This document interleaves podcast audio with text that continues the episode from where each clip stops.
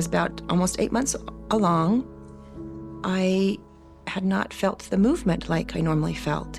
And I was kind of concerned because three weeks previous, I'd been to the doctor and she was a week ahead of her growth, and I was all excited, and I was going to name her Shalom Adele. So the day that I started not feeling movement, because I'd had this experience before of threatening to lose babies, I knew what to do. So I went and got my orange juice and drank my orange juice because that sugar, high sugar, is supposed to like wake that baby up. So I went to drink the orange juice and waited a while, and there was no movement. And so I got a little bit more concerned, and I then lay down on my tummy, which she did not like me laying down on my tummy. No kicking, nothing. I thought, oh no, my heart just started to race even more. So then I called the doctor, and he said, come on in. So during this time period of great uh, silence and quiet time, um, I did a lot of praying, and I, I held my baby, my, my tummy, and said, "Are you okay?" And just praying that she'd be okay. While I was praying, I had a beautiful experience. In the corner of my, I call it my little parlor. I love the old-fashioned names, and she's standing there in the corner, her back towards me, and um, she had a short haircut, and she was about the age of 16 or 18 years old. And she turns around so quickly, and her little hair just flips so cute, and she had this smile on her face. And she looked at me and she said, Thank you for my body. And then she was gone, and I'm like, Okay, wait a minute. Did I just see what I saw? Did I just experience her spirit? And so when I got to the doctors, they hurry monitored, and the baby's heart rate was just dropping very quickly. So he gave me the option. He said, Christine, you can, we can just let the baby go. Um, and I said, But Dr. Parker, you've seen miracles. He said, Yes, I have. And I said, I want a miracle. So he hurried and rushed me in to do emergency C section. Of course, I was out and under so fast, and and then when I came to, they told me that they had tried for 23 minutes to resuscitate her, but she had gone. Later, over time, I realized I did get my miracle. She let me know that she was okay and that she didn't need any more time here. She just needed to get her body. So, after about three days, we had a little um, family gathering down at the cemetery where we were to bury her with her, her brother. Um, a dear brother in law came up to me afterwards and he said, Do you know what shalom means? He says it means hello, goodbye, and peace. And I thought, how fitting, because she said hello and goodbye the very same day, but it also brought peace with that.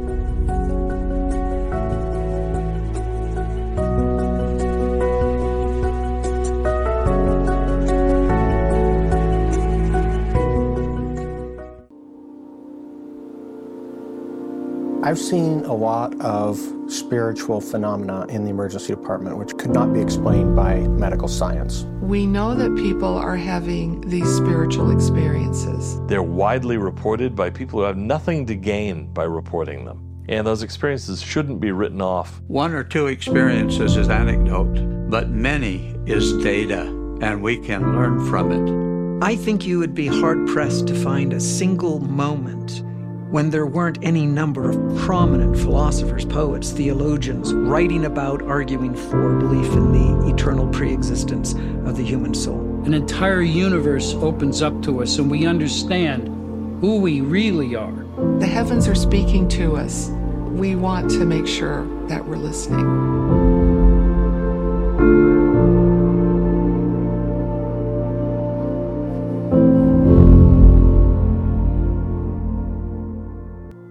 Am Sarah Hinze, and I was born and raised in eastern Tennessee, so I'm a southern girl, and had a wonderful life there, wonderful childhood, and moved away when I was 19, moved to Utah, and that's where I met my husband. Hi, Kevin. You want a drink? The cow standing. We have nine children, and for many years they were all home at the same time. So it was a very busy time. But I had had some some special experiences with my children before they were conceived or born, in that I would have dreams of them or feeling them near. And I wondered do other mothers and fathers have these experiences? And so it brought me to a strong desire to inquire and to see if I could collect other accounts. I made up a flyer, actually mailed it, it was before email, mailed it out to newspapers and parts around the world. And I started receiving stories. The stories are they're personal, they're often very sacred. And before I knew it, I had my first book, which we titled Life Before Life, that was published in the early 90s. I received quite a lot of uh, opportunities for publicity with that book and radio, television, and more stories came in. And before I knew it, I was ready for a second book. The second book, paperback, went to Simon Schuster Pocket Books, New York City. So I was now a national author, and I had pioneered actually a new study with the help of my husband. And with those opportunities came in stories from around the world, from people of different backgrounds, races, religions, and that was able, you know, really able to elevate the study. And so my publisher quite soon asked for another book. And we titled that Coming from the Light. At this point, we have republished Coming from the Light. We have published that now as The Announcing Dream Dreams and Visions of Unborn Children. Well, I was fortunate to marry a wonderful man who has supported me in my studies. When we put together Coming from the Light, I asked him for an analysis of the studies. And we realized this study needed a term, it needed a name. We thought about near death experience.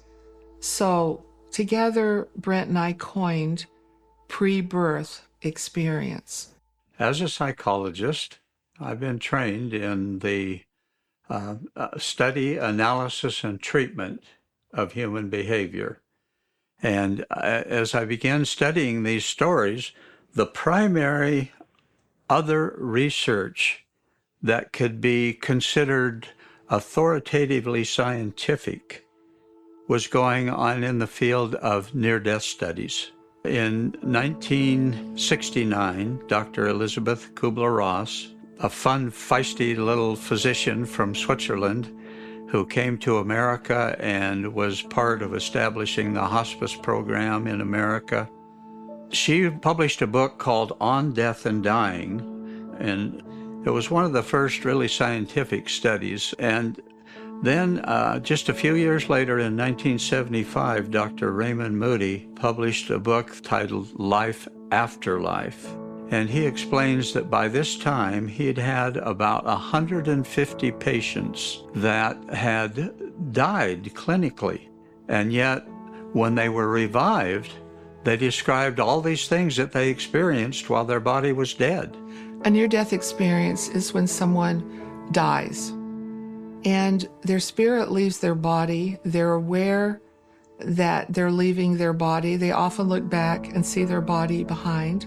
And a remarkable thing in a near death experience that I learned is the most prevalent reason people are sent back is because they meet their unborn children on the other side.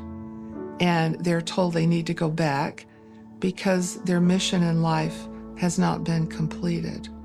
One of the objections from some pure scientists, let us say, oh, this kind of information is a- anecdotal. But one of the things that uh, really impressed me in, in one of the researches that I read, this psychologist, he said, yeah, one or two experiences is anecdote, but many is data. and we can learn from it. That inspired me.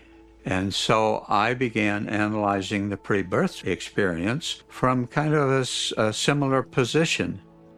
In the 30 years that we have been dealing with this research on pre birth experiences, about 53% of the pre birth encounters occur before conception, leaving 47% in our samples that occurred between uh, conception and birth. We also found that 63%, almost two thirds, of these experiences came to mommies, 13% to future daddies. 24% of these experiences came to grandparents, to siblings. We have now analyzed hundreds of pre birth experiences, and I've gone through them, many of them, and uh, come up with different types of pre birth experience that occurs. 16 preborn beings in one sample were witnessed in dreams, appearances while the experiencer was asleep. 29 occurred in visions when the recipient was uh, awake and alert. Some of these experiences, it's not the child that comes, but it's somebody else announcing that the child is ready to come to earth. 20 preborn experiences that I've studied heard the voice of a preborn spirit. Telepathy in 13 of the experiences where the message came not through the ears but into the mind. 29 had an escort of some type with them. And in the near death research, there are many escorts and greeters who are identified when a person leaves this life. Some people have deja vu memories or flashbacks, and 10 individuals saw a brilliant light around the pre birth soul. Every account that I have heard or read is very unique. It's very individual to that person a story that may touch one person's heart may may touch a different person you know in a different way or a different story will touch them. Dr kenneth ring who wrote the book heading toward omega has said that people can change and become enriched not only by having a near death experience or by having a pre birth experience, but by reading the accounts of those who have them can cause the same kind of enrichment to the individual.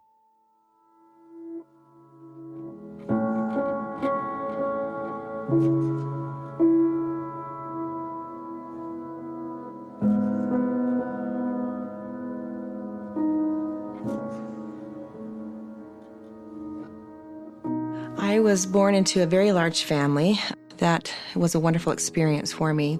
After I graduated from high school, I went off to be a nanny and came back home. And then I met my first husband. We were only married seven years. And then he uh, died at age 27 with a brain tumor. Not too soon later, I met my husband now, Scott Greenouch he had two children. He also lost his first wife to cancer, a brain tumor as well, and she was 22. So we start our little group of his two and my three, and, and then we ended up having seven more together. Our first child that we had was a stillborn boy. I was about seven months along with him. And then I had other children, and then one of my pregnancies, my ninth pregnancy, was quite the uh, profound for me. When I was about almost eight months along, I had not felt the movement like I normally felt. And I was kind of concerned because three weeks previous, I'd been to the doctor and she was a week ahead of her growth, and I was all excited, and I was going to name her Shalom Adele. So the day that I started not feeling movement, because I'd had this experience before of threatening to lose babies, I knew what to do. So I went and got my orange juice and drank my orange juice because that sugar, high sugar, is supposed to like wake that baby up. So I went to drink the orange juice and waited a while, and there was no movement. And so I got a little bit more concerned, and I then lay down on my tummy, which she did not like me laying down on my tummy. No kicking, nothing. I thought, oh no, my heart just started to race even more. So then I called the doctor and he said, come on in. So during this time period of great uh, silence and quiet time, um, I did a lot of praying and I, I held my baby, my, my tummy and said, Are you okay? And just praying that she'd be okay. While I was praying, I had a beautiful experience. In the corner of my, I call it my little parlor, I love the old fashioned names, and she's standing there in the corner, her back towards me, and um, she had a short haircut, and she was about the age of 16 or 18 years old. And she turns around so quickly, and her little hair just flips so cute. And she had this smile on her face. And she looked at me and she said, Thank you for my body. And then she was gone. And I'm like, Okay, wait a minute. Did I just see what I saw? Did I just experience her spirit? And so when I got to the doctors, they hurry monitored, and the baby's heart rate was just dropping very quickly. So he gave me the option. He said, Christine, you can, we can just let the baby go. Um, and I said, But Dr. Parker, you've seen miracles. He said, Yes, I have. And I said, I want a miracle.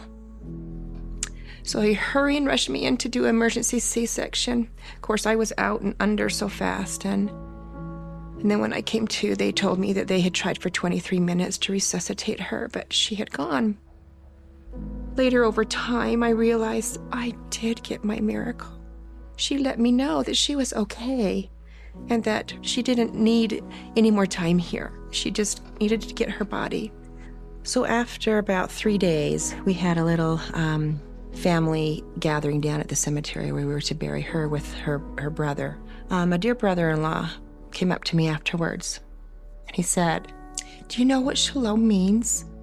He says, It means hello, goodbye, and peace. And I thought, How fitting, because she said hello and goodbye the very same day, but it also brought peace with that.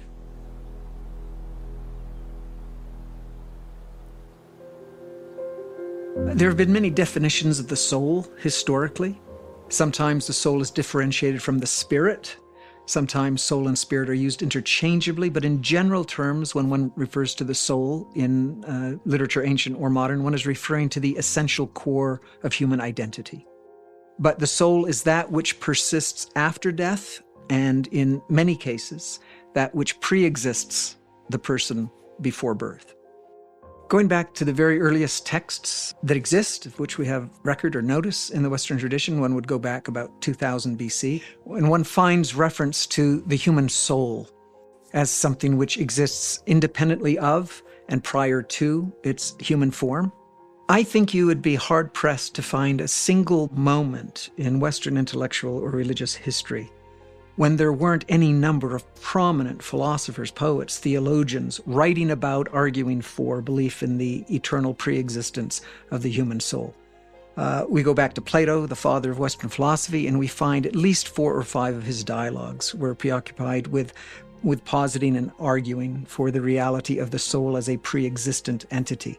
It's been argued by any number of contemporary philosophers. To just take one common example, the philosopher John Knox, for example, has said that we all intuitively recognize a soul that precedes our mortal form when we say something like, If I had been born in China, well, obviously, if you're positing an I before it actually has a mortal form, then you intuitively feel the reasonableness, right, of positing this self that precedes any particular incarnation.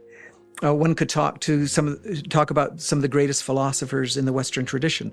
I'm thinking, for example, of the, of the great philosopher Immanuel Kant, who had at least three separate arguments that he made. He was convinced that that there does exist free will. So if we're free, there must be some part of us that pre-existed our material form. Uh, a second argument was the fact that he said experience is only meaningful to us because we assimilate it to pre existent categories of thought. His third argument was more an argument from intuition. That moment of sexual congress must actually simply be housing a spirit which God had already created or had existed eternally. One could go to more contemporary sources and find uh, one of the greatest poems, uh, but little known by Robert Frost, called Trial by Existence, in which he imagines that moment in, in a pre earthly realm when we all had to make the decision as to whether or not to brave the dangers and vicissitudes of this mortal incarnation. And it's really a kind of heroic hymn of praise uh, to the courage of those who made the decision to descend into this mortal sphere. Eastern traditions very frequently believe in a perpetual cycle of, of reincarnation, re embodiment, or transmigration of souls. Plato sometimes alluded to his belief in a, a cycle of reincarnations. But at other times, Plato's conception was much more linear, and it's the linear conception that really prevailed in Western thinking that we had one pre-mortal stage of existence. We are now incarnate, and we will move on to a third stage of post mortal existence, but there will be no return to, to a mortal state more than just the one time that, that uh, we know here and now. The concept of a pre-mortal existence for human beings is surprisingly common in the ancient world. In many ancient texts, there are passages that allude to premortal existence or the possibility of it. In the Bible, beyond the Bible, where a mother in particular, or a prospective mother, is given to understand by angelic announcement or by a dream or something like that that she's going to have a child, characteristics are known before the child is born. And then, of course, Jeremiah is told before he uh, was formed in the belly, God knew him. There has to be an object of knowledge. I mean, God knows him. It's not God knew about him or God intended to make him a certain way. God knew him before he was formed. There's a wonderful Christian text uh, called the Hymn of the Pearl. It tells the story of the Emperor of India, and he sends a son to go into Egypt, which represents the world.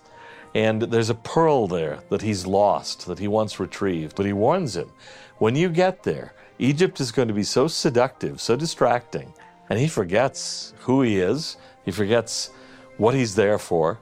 And so finally, his father, the Emperor of India, sends his eldest son, the trusted prince, to Egypt to retrieve his younger son and bring him back, remind him who he is, and bring him back out of Egypt to India. And that clearly presupposes the idea of a premortal existence.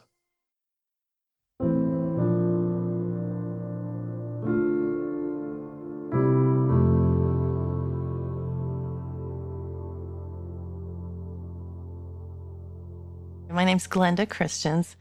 I was born in California, spent a lot of my life in Arizona and California, kind of going back and forth. I'm now in West Jordan, Utah, with my four grown children, 13 grandchildren. Um, I've had a wonderful career as a nurse and a nursing professor. I'm also the past president of the American Holistic Nurses Association and a certified holistic nurse with a PhD. So life is good, and I'm retired. That's why life is good. So I think I must have been about four months pregnant. It was 1976. I wasn't really happy with my pregnancy and my marriage. I was just generally kind of unhappy.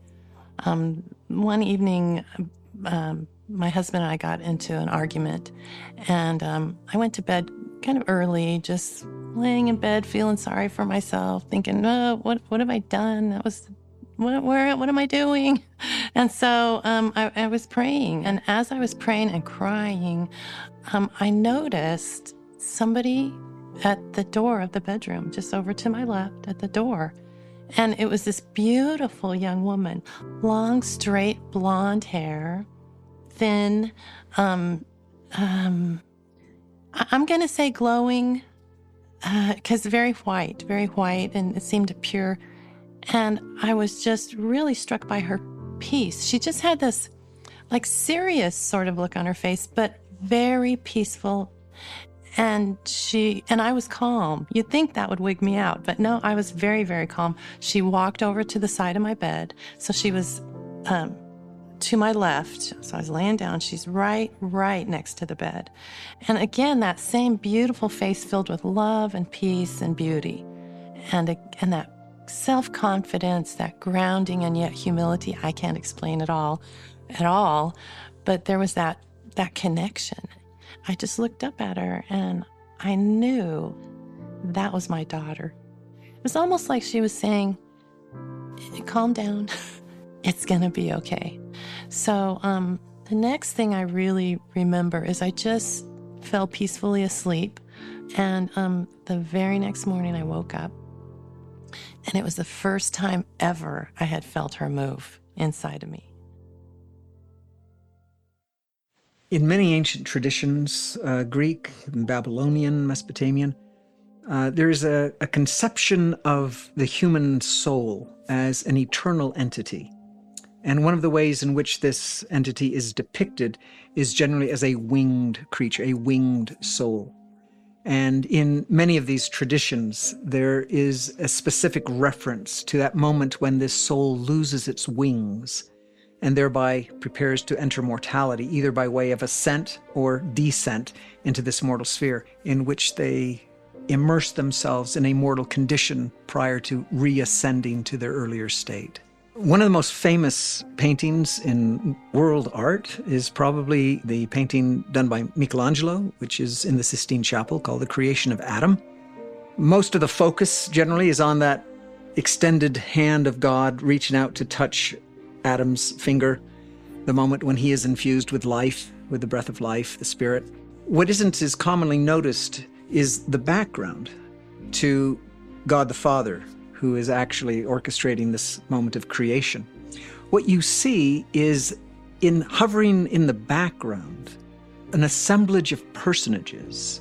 Now, the question is who are these people and what is the meaning of their presentation at that moment of creation? And I'm convinced, as are any number of art historians, that Michelangelo is implicitly here representing his belief in the pre existent or pre mortal existence of the entire human family. You also have images of the, the war in heaven, the battle with the dragon that's referred to in the book of Revelation. And you have the hosts of heaven. The question is, who are the hosts of heaven? Some, most religious traditions say they're a different form of being, intermediate between humans and the divine. But others have suggested that these were, in fact, the premortal souls or the postmortal souls. I'm not sure if there's much difference, really, uh, of humans who are involved in this, who have an interest in the outcome of the war between good and evil, light and darkness. The earliest creation narrative, probably, of which we have any record, is, is Atrahasis, uh, an ancient uh, Near Eastern creation narrative in which a council of gods gather they're tired of the labor of providing for themselves through, through toiling in the earth. And so they decide to create a race of beings that will do the labor of the gods. Uh, but it's decided that they need to infuse this shell of clay with a spirit, and that becomes the first human. But they cast a veil of forgetfulness over it so that it will forget its origin in the heavens.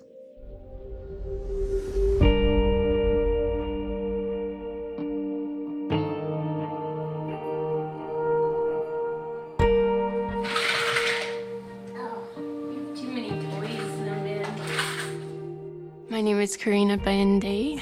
I I grew up uh, in a large family. I'm the second oldest of ten. In upstate New York, I uh, met a, a young man that I dated for a year and a half, and I wasn't sure if I should marry him or not. I wasn't sure if he was the right guy for me. I never could get myself to say that I would marry him. One night, I had a dream, and uh, my boyfriend at the time was standing in front of me. He started floating away into the distance, and I noticed that there's this young man uh, standing to my left. And he looked at me, but he did a double take and he was like, wow, she can see me. And he got all excited and almost jumped up and down, like jumping up and down, kind of excited. And I woke up and I was trying to interpret the dream. And the thought came to me that he was my son. And it got me through so many hard times because I knew that I was going to meet my husband and I was going to have a son. My name is Theo, Theodore Bainde, AKZ, from the Congo. I was born and raised in the Congo. And I moved to Utah three years ago from Georgia because I went to school in Georgia. And when I got to Utah, um, you know, I started going on dates. We decided to give it a shot and go on a date. He had an interview and he didn't know the area very well. So he his job interview went over and he I think he got lost. And and then this young handsome African man started walking up towards me and my car and uh, apologized for being late and and then we started talking and then we started walking along the shore of the Great Salt Lake. It was a really easy date because uh, we felt like we knew each other before.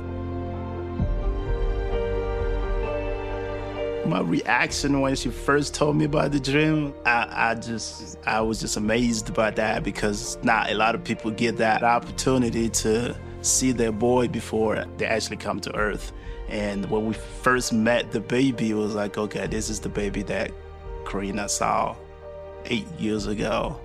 And when I um, was pregnant with him, people would ask me if I was gonna have, if they thought I was gonna have a girl or a boy, and I was like, oh, I'm pretty certain it's a boy. And I'm really happy to have him. Another type of pre birth experience is that an unborn spirit appears to a family that cannot have children with the announcement, I will be born through a different biological mother, but I will come to you. Actually,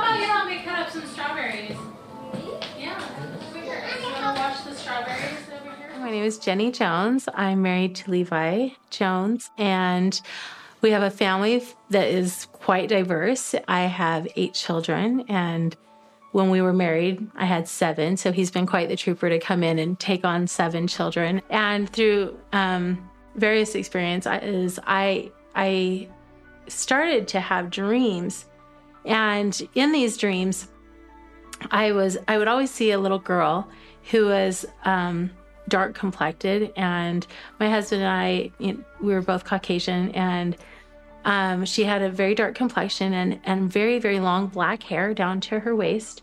And in these dreams, just randomly, she would just come running through. I'd be in a garden setting or going for a walk. And in these dreams, she would come running in and so quickly grab me and say, Mommy, I love you. And she would just hug me and run off playing a couple of the dreams I had, which it was it was a little strange to me at the time, but in one of them, she was in a backpack carrier at an older age, maybe like three or four, not at an age I would normally be carrying a child on my back because they're more independent. And in the dream, she wrapped her little arm around me and patted my cheek and said, I love you, mommy. And it just seemed that there was someone missing she was knocking and it was repetitive. Over five years i had these dreams. And one day i woke up and i had had another dream. And in that dream this woman brought a little boy to me and he also was dark complected. And she said this one is yours. Even in the dream i was like wait wait wait. I thought i had a girl coming. And she said this is yours. And i said well how will i know he's mine? And she said you will know when you hear his name so I woke up and I was totally confused and went. I was doing my everyday and happened to see a foster care yard sale. It was to help raise money for a foster family, a family of foster children. And the mother who um, was the foster mom in charge of the whole yard sale came and asked me, Are you buying these clothes for a child? Um, and I said, No, I'm I've feel like I might be adopting a child. And so little did I know that her foster daughter was listening to the exchange to our conversation. A few months later, it was like three months later, I received a phone call. It was the foster mom at the yard sale, and she said, Are you still planning on adopting? And I said, Well, yes. She said, Well, the girl that I am watching, the foster daughter in my home, has informed me today that she cannot take care of this three week old baby. And she has a big support system and a lot of people willing to help her. But she is animate that I find the woman who is at the yard sale with the five kids. She's the mother of this child. And obviously, it was tears, and I just felt so strong that this was happening. I still had hesitancy because of so many dreams about the girl. So I said, Can you bring him over? And she was sick that day. And so she brought him over and actually left him with me to watch. And he, I looked at him and I asked his name. And she said, His name is Jose. And when she said that, I, I was taken aback because I have a brother who passed away. I could hear my brother say, my name is Jose. And I just felt so strongly that that was the child. And he was a joy. He wanted to be there. And it was a, it was a journey to get him there permanently. In our religion, we have a very special ceremony. And I was dressing him in his white tuxedo. And he was 18 months old. Sorry, I'm crying. Um, and the mother came and helped me to dress him. She was only 16 years old and she just always told me how grateful she was that we were his family. I remember very clearly one day I walked through my kitchen. I remember taking off the wall phone and I remember answering, and she was the sister of the birth mom of my ch- first child. She just straight to the point, Are you still adopting? And I thought, my goodness, word travels fast. um, yes, I'm adopting. And um, can I help you? And she said, well, good, because I've got a whole bunch of other kids and I'm pregnant and homeless and I'm having a baby and I want you to take her. I asked her what the gender was at that time. And she said that it was a girl.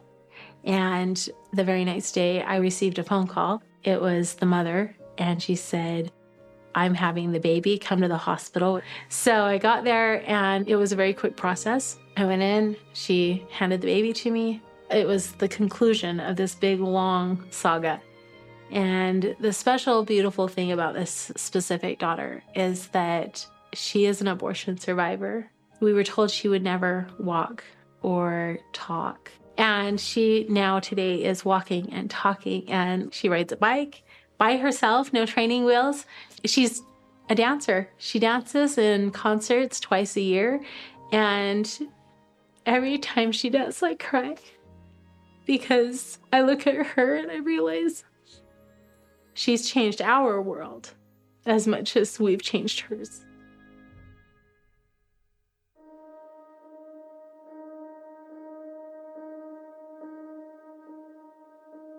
We know that, that many, many narratives, both rabbinical, uh, through Hasidic traditions, um, also appearing in New Testament literature coming out of a Jewish past, clearly alluded to a commonplace belief in the preexistence of the human soul. We see it in John chapter 9, for example, in the New Testament, where Jesus' Jewish followers asked him who sinned, uh, a blind man or his parents that he would be born into a state of blindness, obviously presupposing the possibility of acting and, and sinning in a pre-existent world. Uh, one of my favorite Jewish legends uh, relates to the nature of pre-existence, and it's an explanation for that delicate facial feature called the philtrum.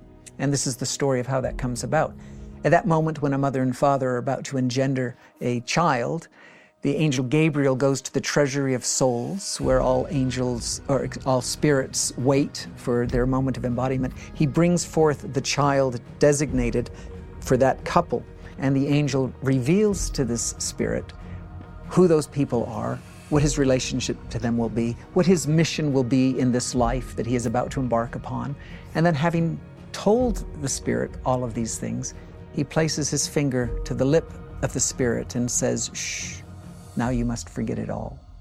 And then he ushers the child into that womb, who, having arrived as an infant, is now forgetful of everything that preceded. There's no question, and I don't think any scholar of early Christianity would dispute the fact that belief in the preexistence of the human soul was commonly accepted. It was a commonplace among early Christian thinkers. Uh, even the most influential thinkers in, in, the Christian tradition, like St. Augustine himself, was a fervent defender of belief in the preexistence, at least early in his life he was. His argument was simple. He said, if you're looking for a, a lost key, then you must have known the key before you, you, you knew what to look for. Uh, in a similar way, he says, We're all looking for happiness. We're all looking for eternal joy. Therefore, we must have known happiness and eternal joy in some state before the one we, we currently inhabit. Uh, Origen, generally considered one of the, the founding fathers of the Christian tradition, wrote the first treatise on Christian doctrine, was absolutely convinced that we had all lived as spirit entities in God's presence.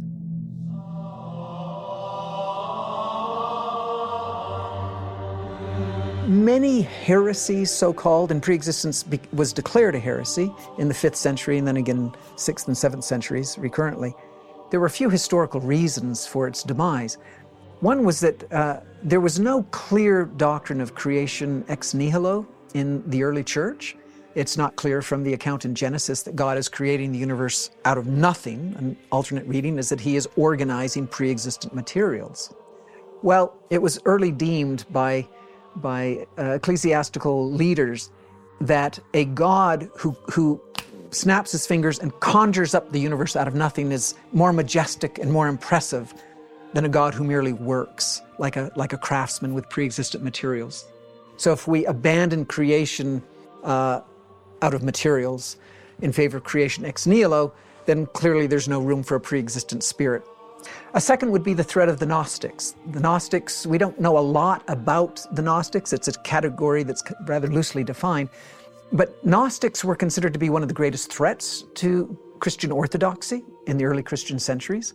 One of the principal beliefs of most Gnostics was that we are eternal beings, that we existed pre existently and will continue through this life until we are reabsorbed into the eternities. In distancing themselves from Gnostics, the Christian church wanted to distance themselves from some of their more or less distinctive doctrines, and so preexistence was increasingly associated with Gnosticism. That was a second reason to expunge it from Christian orthodoxy. And so we find that it virtually disappears from Christian teachings entirely by the 6th and 7th centuries. We do know that uh, in some early Christian councils, the idea of a premortal existence was specifically condemned.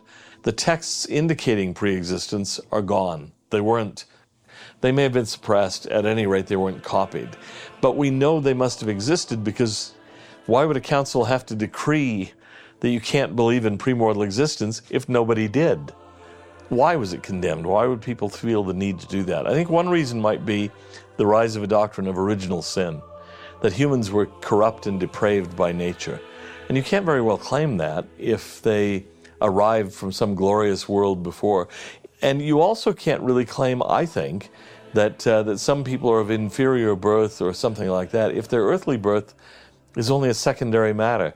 If their original birth is in heaven, then you can't say, well, this person is by nature a slave. No, he or she is a child of God, just as you are. It's not in the interests of the ruling class, I think, to grant the possibility that everyone out there is a child of God who came from a glorious heritage, glorious background, a world of glory before this one. So there'd be reason to want to suppress that. We find that there were uh, eruptions of the idea of preexistence that primarily occurred with, with Catholic mystics. One example would be Hildegard von Bingen, medieval Catholic mystic, beautiful writer who uh, firmly espoused belief in a preexistence, and there is even a marvelous illustration in one of her books in which it's one can see pre-existent souls being funneled into the womb of a pregnant woman. Uh, one of the more interesting episodes in the history of science uh, involves Albert Einstein, perhaps greatest scientific thinker of all time, and maybe another candidate for that title, who would be Sir Isaac Newton. Uh, in some way, uh, I'm not sure how, but Albert Einstein came to be the custodian of Isaac Newton's papers, according to some reports. And he wanted to bequeath Isaac Newton's papers to a deserving institution. He offered them to some of the premier institutions of the day. Uh, they were uniformly rejected. The explanation that is given is that along with those notes and books, papers of his that attested to the development of the mechanics with which he is associated, were copious writings on uh, alchemy, on numerology, on biblical prophecy. And it was thought that his immersion in those esoteric fields, those non scientific fields, were something of an embarrassment. And, and therefore the papers were, were, were declined. I don't know where they repose today. But that's an indication of the fact that there was a time uh, earlier in the intellectual tradition when, when even scientists were open to any, any number of ways of knowing. Uh, today, science has become associated with, with scientific naturalism and materialism. And so we find this, this radical demarcation that dismisses out of hand uh, all kinds of avenues to knowledge or speculative metaphysics that at one time uh, could have been considered just as legitimate as scientific inquiry.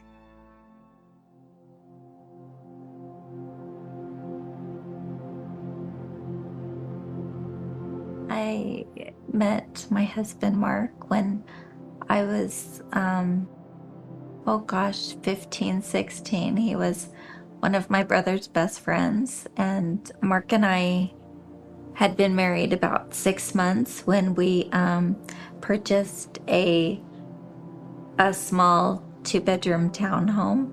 It was it was such a it was such a fun time. We're just we're transforming in this little house into be a home for us to to be in. I was not feeling well and um, I realized that there was a possibility that I was pregnant. And this was very terrible in my eyes at this time. I wasn't ready financially, I wasn't ready emotionally. And I went to bed, and that night I had a dream. And in that dream, I was in heaven and I was all dressed in white and I was speaking with kind of like a distant voice because there wasn't a person there. And there was this little girl. And I said, Who is this? And the voice said, She is a spirit child and she is waiting for her turn. Go to the earth. She sees how upset you are that she's coming. And approximately a week later, I found out that I was not pregnant. The emotions that that brought on inside of me just hurt me and um and I wanted her to come. A few months later, um, I was sitting in my college um, history class and I was writing something down and I put my pencil down and the pencil rolled off of the desk and hit my thigh and I didn't feel it. I called my doctor and I just said, you know, this is just kind of weird because I'm like experiencing all this numbness. And the next day I um, was sleeping because I had to go to work that night. It was in the afternoon and he called me and um, he said, Jana, he said, first of all, I need to tell you that um, after your examination, yesterday and the blood work that I got back today, I believe you have a disease called multiple sclerosis. We need to get you in to get some testing done. And he said, But herein lies the problem is that Gianna, you are pregnant. In these cases, what is probably the best thing for you to do is to terminate this pregnancy.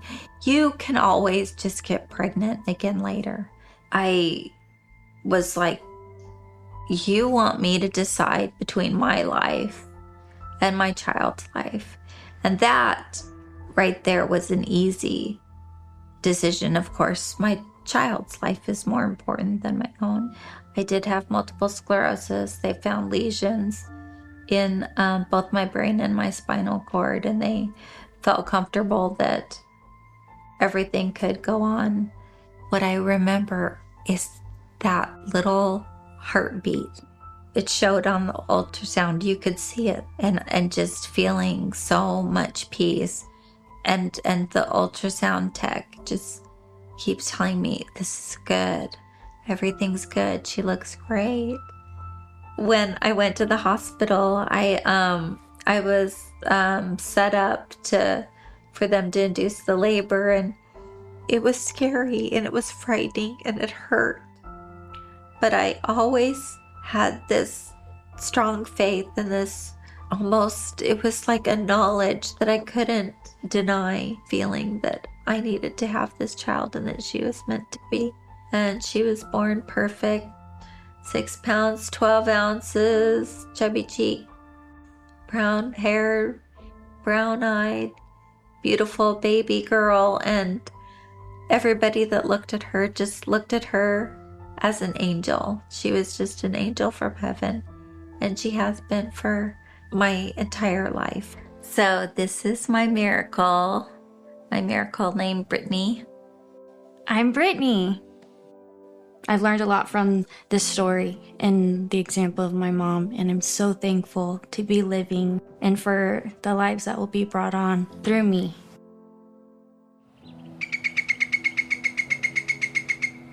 It is important that people recognize these experiences because often people will say, My goodness, I had an experience like that, but I didn't recognize that was what it was.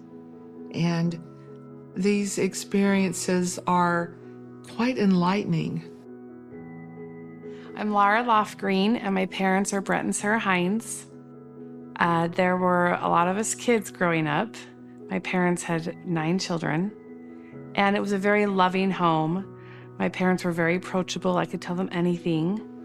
So when I was 10, my mom was pregnant um, with her sixth child.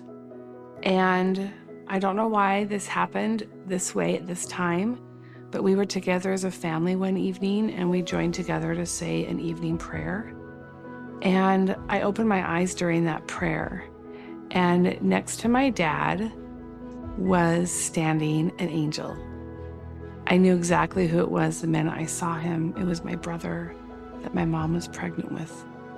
And immediately after the prayer, I told my mom what had happened. As I watched my brother grow up, I had those moments of reflection where he would he would walk in after being out with his friends or as he grew into a man and it would just be like oh, that's the man I saw before he was born. It was so clear that was the same man. You know, sometimes when you have these experiences you think who's going to believe me? And so it's not like you talk about them super openly. But when I did get the chance to reflect on it with him as he got older, I could share with him those personality traits I instantly saw in him, like how gentle he was, how strong, what a tender heart he has. So I now have seven children of my own, and being raised um, in an environment where spirituality was openly discussed, and I could go to my parents and tell them anything that I had experienced definitely has made a huge impact on me as a mother raising my own children. I think ultimately the reason we have these experiences or that I've had this experience is because it allows me to see my child in that potential, in that role. Because let's face it, as mothers, not every day do I see my child as an angel, like figuratively speaking, but it's like they truly are. We want them to be as loved and nurtured as they need to be.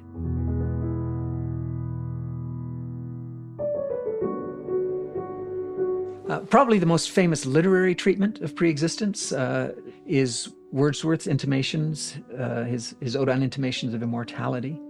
What's interesting about this poem is that Wordsworth is not just idly contemplating possibilities, he's actually wrestling with a problem. And that problem is why do we feel so unsettled here? Why is it that we always feel insatiably hungry for something that we can't fully articulate?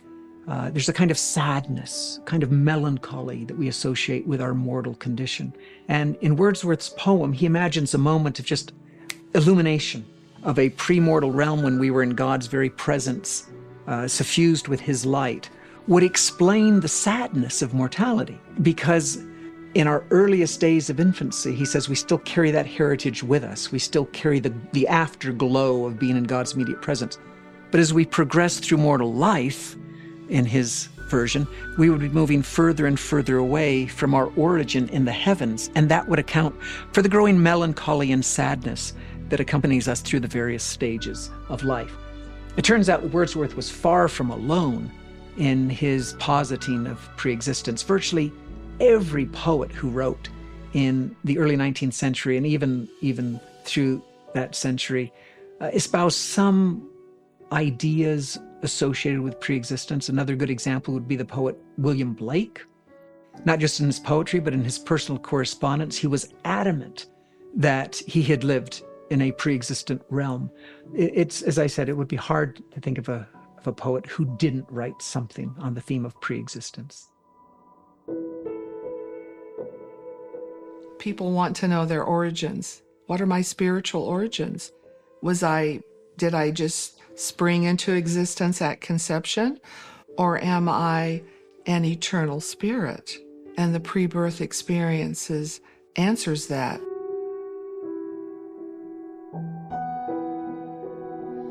people really want to know where they are going after death. I've talked to several researchers who work in hospice. Uh, one of them is Maggie Callanan. She wrote the international bestseller Final Gifts. And as a hospice nurse, she sat by the bedside of hundreds of people who passed.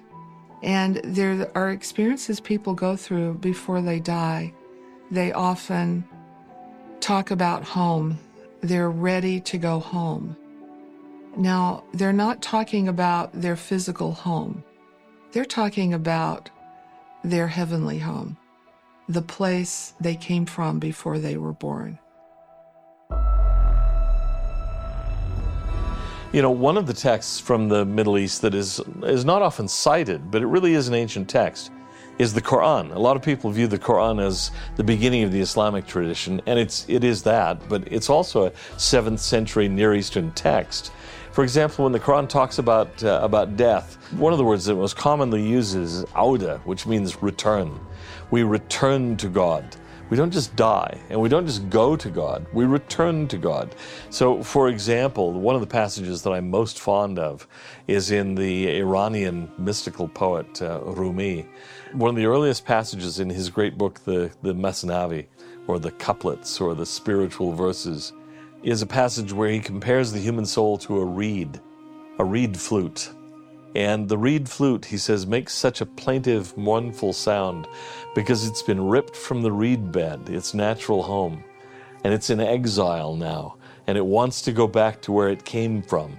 And this is like the human soul because we've been torn away from God. We know we're in exile here, we're away from our natural home. And, uh, and Rumi was very, very conscious of that that the human soul is sad in our moments of reflection because we're aliens in this world.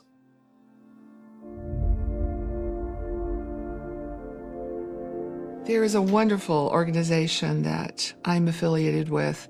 It's called the International Association for Near Death Studies, or otherwise known as IANDS. It is made up of psychologists, doctors, nurses, researchers like myself, and experiencers. There are people in hospitals, you know, who have had a near death experience and they don't know what has happened to them. So the IANDS organization gives them the support that they need after this life changing experience. Through IANDS, we have made incredible friends. A few years ago, Brent and I were invited to the University of Connecticut in Hartford to give our first IANDS talk amongst these wonderful people. And we spoke early in the morning and were very well received. And then we ran down the hall to get into another lecture. And it was Ned Dougherty's.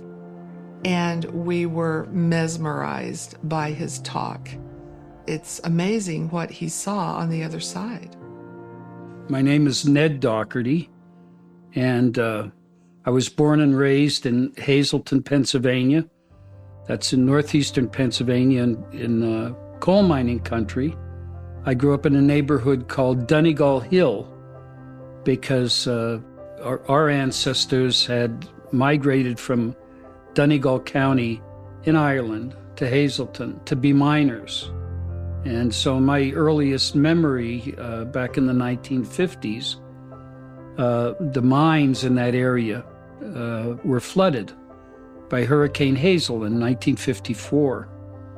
And uh, that put the area into a depression. So uh, when I graduated from high school, uh, as we were all told, you needed to leave Hazleton in order to have a future. Well, in my schooling, I had 12 years of Catholic education at St. Gabriel's High School with the Sisters of No Mercy. You could follow that up with four years at uh, St. John's University in New York. And while I was there during the summers, I uh, began a lifeguard out in the Hamptons on eastern Long Island. I liked the Hamptons so much that after I spent two years in Wall Street, I moved out to the Hamptons and went into the real estate business. Being Irish Catholic, I uh, naturally had to open a bar of some type. I opened the biggest nightclub in the Hamptons, a place called Club Marrakesh. When we went to open, we had 400 people waiting in line to get in the opening night. No, it was a, a time when we had just gotten over the Vietnam War, and for the first time in over a decade, people were ready to enjoy themselves, to, you know, what became known as the disco era. And from that opening night, uh, every night for the rest of the summer, we were packed, and the word went out all over New York of this hot club in Westhampton Beach. And we had, uh, you know, celebrities, sports personalities. It became uh, an exciting lifestyle that became almost too movie like. What was also happening at the same time as I was involved in partnerships uh, that weren't that great. And uh, one partner in particular had uh, made openings to uh, one of the mafia crime families and, uh, and, and tried to introduce them into our business. So it was a pretty threatening situation over a period of years. On the evening of July 2nd, 1984, that whole lifestyle uh, came to a crescendo uh, because the partner who I had mentioned, uh, he had been arrested that morning for, uh, uh, uh, actually, it was a DWI. He was arrested for it, but then he was found in possession of a, a substantial amount of cocaine. So those charges uh, could certainly affect our liquor license. A license could actually be suspended. So just as the club was opening at 10 in the evening, I went up the stairway into the VIP lounge. He was there and he began yelling at me. The next thing I know, I had knocked him down and I was strangling him on the ground one of my security personnel came up and grabbed me from behind and, and pulled me away from him. I went out a side exit to a uh, an alleyway on the side of the club. And as I was hyperventilating, I looked up to the night sky as if calling out for help, perhaps to a god that I had deserted many years before. And all of a sudden, my head exploded and I collapsed to the sidewalk. But as my body hit the sidewalk, it seemed like a hole opened up in the sidewalk. I felt myself falling further and further into deep darkness. The thought of God and of calling out to God came to me, and I began to float up. All of a sudden, I found myself sitting up, and I was sitting up in an ambulance, and EMTs were working on me and I heard the driver of the ambulance announce over a two way radio that the patient had just coded, and he began to accelerate the ambulance. And when he did so, I turned around and I saw myself lying on the gurney. I was very detached from that body because it wasn't really me. I was the real me who was there at the time, but not in my physical body. And at that point, I floated up and out of the ambulance. And I watched the ambulance going down this two lane dark highway through the what was known as the Pine Barren Forest between Westhampton Beach and Riverhead. And all of a sudden, I see a friend of mine and he's smiling at me and telling me everything is okay. I'm going to go on an important journey. And it wasn't okay for me because he was a friend of mine who had been killed in Vietnam. I began to float out into what I describe as the universe. And we were in all of a sudden in this massive field of energy going out into the universe. And all of a sudden, there was a tremendous light that approached us, and all of a sudden, I was enveloped in this loving, bright light. I knew this was the light of God. I knew I was in the presence of my, my master, my maker. And uh, I was just filled with this loving light that just took away all the pain, all the physical pain of my, my being, which I, I no longer had because I was no longer in my physical body, I was in my spiritual body. Both my friend and I were greeted by those who I knew as my spiritual brothers and sisters. And as I looked from the left to the right, I see all of these spiritual brothers and sisters who are conveying their support and their love to me, inexplicably so. And when I looked mostly to the right side, I saw family members and friends and loved ones who had passed on before me. And then there was a, a transition, if you will. And in this transition, I found myself in this garden setting, this beautiful celestial garden setting. Before me in the garden was appeared to me sitting on a, a like a marble bench. I describe him at the time as the magnificent man. This magnificent man was sitting at this marble bench, and in front of him were a group of toddlers, small, very small children. Um, it was too profound and, and at the time and and and and too inconceivable to me that this magnificent man was and is Jesus Christ, the Redeemer. What I have taken away from this part of the experience since then and the understanding is that the children that I was shown were the children who were intended to be my children in my earthly life, but because I saw children as inconveniences, uh, they had not been born. They had been conceived, but they had not been born, because I saw them as inconveniences. And then I notice the Lady of Light on the right. She comes, and with her is a toddler, a little blonde haired, blue eyed boy with the biggest blue eyes I've ever seen. And she brings this little boy over to the magnificent man, and who seemed to be protecting this little boy. I was showing something very profound about the life here on earth uh, that will never be part of my life in those children who were not born. But I am now living in a life where that blonde haired, blue eyed boy is my son. I sensed my friend was again at my side, and we began to float down. It's at night, and all of a sudden we're floating down in front of my home on Elm Street where I had grown up. And my friend turned to me and he said, I wanted you to remember the way we were when you lived here. And the next thing I know, I'm slammed back into my physical body. I could feel the jolt of electricity.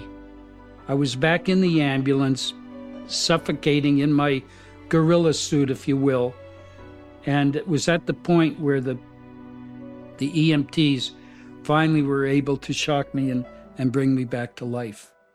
I cherished the education and the religious system that I grew up in, but I knew it as a religion.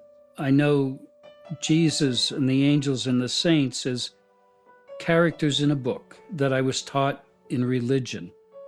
Now, all of a sudden, fast forward to July 2nd, 1984, and now I understand once we leave our body, once we are in our spirit, an entire universe opens up to us and we understand who we really are. I think one of the surprising things as you begin to study the so called near death experiences is to find how common they are. But I don't think that they were unknown even in antiquity. You have accounts of people in, for example, uh, the Venerable Bede's Ecclesiastical History of England, written in the, uh, in the 8th century in England. Um, there, are, there are accounts that are clearly what we would call NDEs that meet most of the requirements. There are many more ancient than that. There are some, particularly Protestant religious traditions, that don't like near death experiences. But it doesn't matter. People in those denominations have them and then are told, well, that was satanic, that was bad. But as I say, they're human experiences. I've had a number of opportunities in legal work and other settings to interview people and assess their credibility hundreds and hundreds of times. And after a while, you know how to ask questions to see if somebody is telling the truth. At this point in time, I have personally interviewed around 550 people who've had near death experiences. I was a skeptic, not in the sense that I just flat out didn't believe them, but just as I would approach a case that I was involved in, I wanted to find out if this was real or not. I had the opportunity to meet a little girl named Crystal, and she had drowned in a swimming pool. She was not expected to pull through. But on the third day um, of being in a coma, the doctor, who was Dr. Melvin Morse, had a nurse run in who said, she woke up and he went in and talked to her. So he asked her, "Well, what happened to you, Crystal? Can you can you describe what happened? How this happened?" And he expected, "Well, I got bumped into the pool, you know, or whatever happened. How she drowned?" And she said, "Oh, you mean?" When I went to heaven and played with Jesus and played with these little kids who are waiting to be born. And so I wanted to interview her and having her say things like, Yeah, Jesus took me and he asked me if I wanted to go back. And I said, No, I like it here with you. How could this be made up? I've seen a lot of spiritual phenomena in the emergency department which could not be explained by medical science. I arrived at work one day and my colleague was trying to resuscitate a woman who had drowned in a hotel pool. While they were trying to resuscitate her, I became aware of her presence, her spiritual presence outside of her body. And she was just kind of getting accustomed to it. And then all of a sudden she was gone. And I thought, where did she go? And as I thought that, I looked up at the cardiac monitor and she had a heartbeat again. Nobody can explain that. Those are the kind of experiences that I've had in the emergency department. People talk a lot about near death experiences, about these out of body experiences people have when they're dead or near dead. And there's been a lot of proposed uh, explanations for these. For example, it's common for people to say it's caused by an anoxic brain injury, that is, not enough oxygen to the brain. Some people think that it's caused by a temporal lobe seizure. But when these are looked at with any measure of scrutiny, none of them really hold up to explain why somebody's having this experience. My friend Dr. Bruce Greyson is a psychiatrist. He's an MD. He started the Division of Perceptual Studies at the University of uh, Virginia. One study, for example, showed that as many as 20% of patients that have a cardiac arrest with a heart attack uh, have an out of body or near death experience during their cardiac arrest. One out of five. It highlights the notion that we are these uh, beings, these uh, eternal beings, if you will, that come in and out of the body at times. And sometimes that happens at birth, and sometimes it happens at death as well. The automobile accident we had was really quite a, a, a terrifying thing. We had been on family vacation, and uh, I was driving the car. Tamara was sitting next to me and actually holding onto my hand and she had reclined her seat back um, and was taking a nap. And I was driving with my left hand. I had set the cruise control at 75. That was as fast as I could legally go. I was hurrying. And uh, the two boys were in the back. Griffin, our toddler, was in his car seat, and Spencer was sitting behind me, who was at the time was seven years old. There was crosswinds and reports of different things, but what I believe happened is that I, um, I may have just dozed off for just a second when you just nod off. But the car swerved to the right. I overcorrected to the left and lost control of the car. And it began to roll not off the road, but down the road at, at 75 miles an hour. It was a horrific accident. Um, I blacked out for that. I don't remember actually rolling. But when the car came to a stop, I was completely conscious. And the first thing I heard was Spencer, my seven year old, crying hysterically in the back seat of the car. What, what had actually happened is that both of my legs had been crushed and shattered. The left leg was eventually amputated above the knee. My back had been damaged, my rib cage was damaged, my lungs were collapsing. My right arm had almost been torn out. There was no muscle through the rotator cuff or anything holding it on, and I had a large laceration under the arm. And then the seatbelt had cut through my abdomen and ruptured all my intestines. I was an absolute mess. I had no idea. All I knew is I was in pain. I was losing consciousness. I couldn't breathe. And here was my son crying hysterically in the back seat.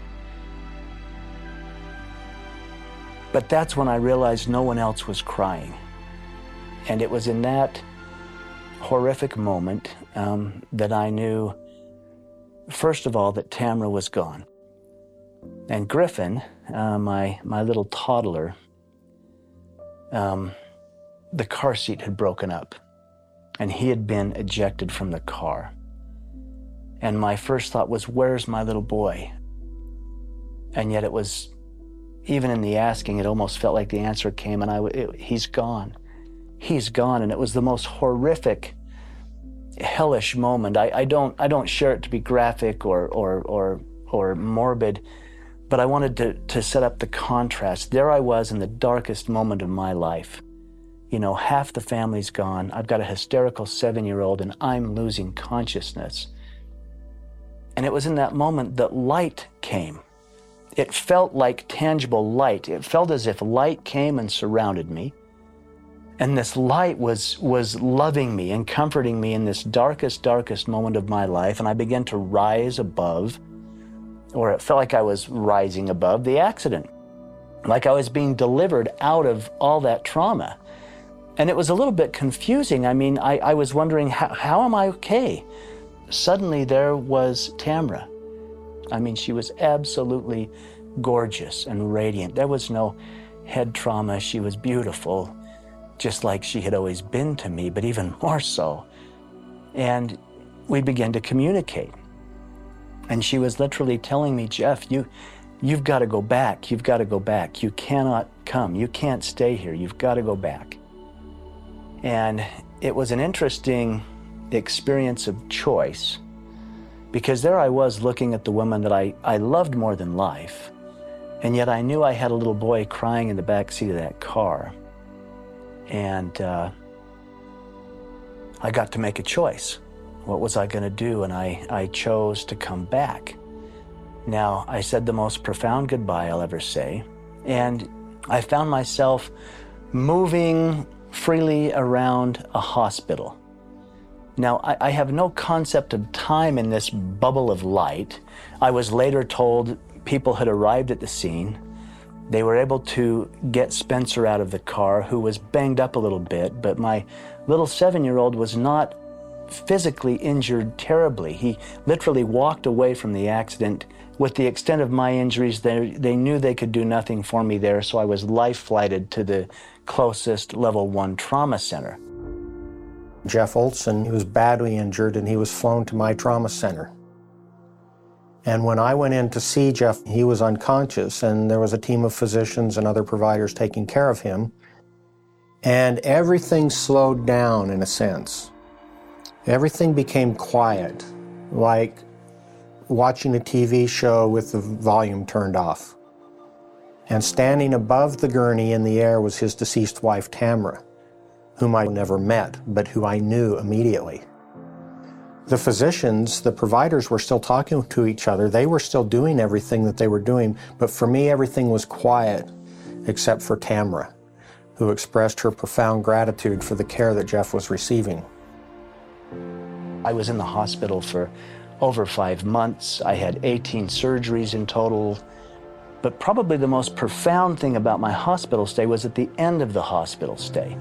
I had gone from ICU to surgical recovery, and I was actually in the rehabilitation unit. It was after all of that, and I was actually just weeks away from going home. I rolled on my side, and my brother was there, my younger brother. My two brothers had just been by my side continually. I think they almost lost their jobs to be with me. And I recall falling asleep and thinking, wow, it feels so good to go to sleep. I haven't slept for months. I was in this deep, beautiful sleep when that light came. But this time the light dispensed, it went away. It was like a fog lifting off a lake, and I was in the most beautiful place. And it felt so physical. I could feel everything as if the energy was surging through every cell of my body, and yet I believe I was out of the body, and, and, and yet it felt so real, so, so physical. And I was running about just gleefully thinking, I'm home, when I got the message, I'm not here to stay. And, and at that time, there was this corridor off to my left. And I knew intuitively I'm to go that way. And so I began to make my way down the corridor. And as I did, at the end of the corridor, I could see a crib. Now, Griffin, my little boy who had been thrown from the car and killed instantly in the accident, I mean, I, I, can't explain the grief and pain in those months in the hospital thinking about what had happened, but I raced to this crib. And there was my little boy. I mean, sleeping as peacefully as when I had glanced in that rearview mirror. And I, I, I picked him up, and it was so physical. And there I was holding him. And, and I began to weep, just thinking, wow, how can this be? And as I held him, I felt this intense presence come up behind me. I felt these divine arms come and wrap around me and my little boy and hold us. And, and it's like the lid just came off of everything, and there was this pure communication that literally said, There's nothing to forgive. Everything is in pure divine order. It's, it's almost like it was this higher perspective of having always been. And, and, and that this life was simply a stage or, or, or a ball game or, or a, you know, an act in a actless, endless series of eternal lives. It was incredible. In all that peace and beauty, I, I chose uh, to, to kiss my little boy and give him back, to turn him over to, to the divine. And, and as I did that, then I woke up, you know, in the hospital bed, back to the amputation and the injuries and all that had been going on. And, um, and yet I had a little bit different perspective about love and about the divine and about even my own existence and what that looked like in an endless realm of eternity.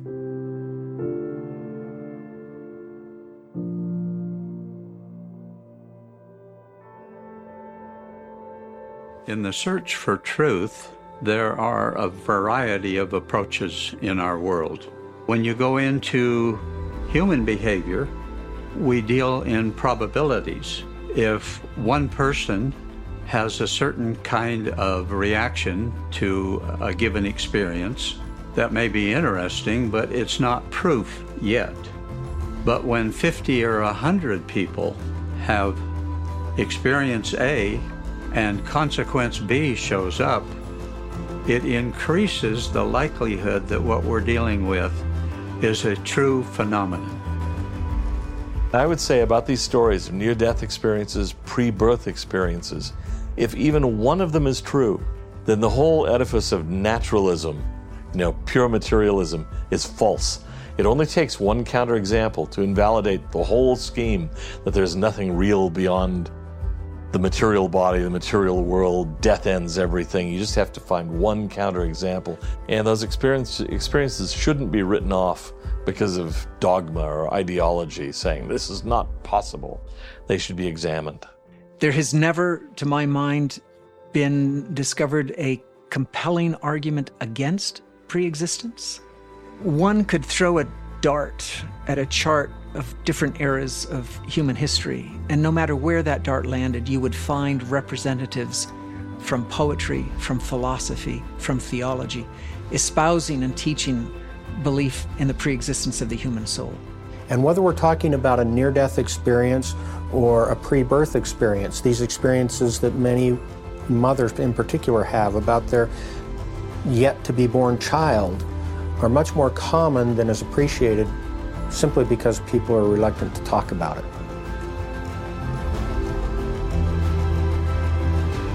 We know through research that people are spiritually hungry.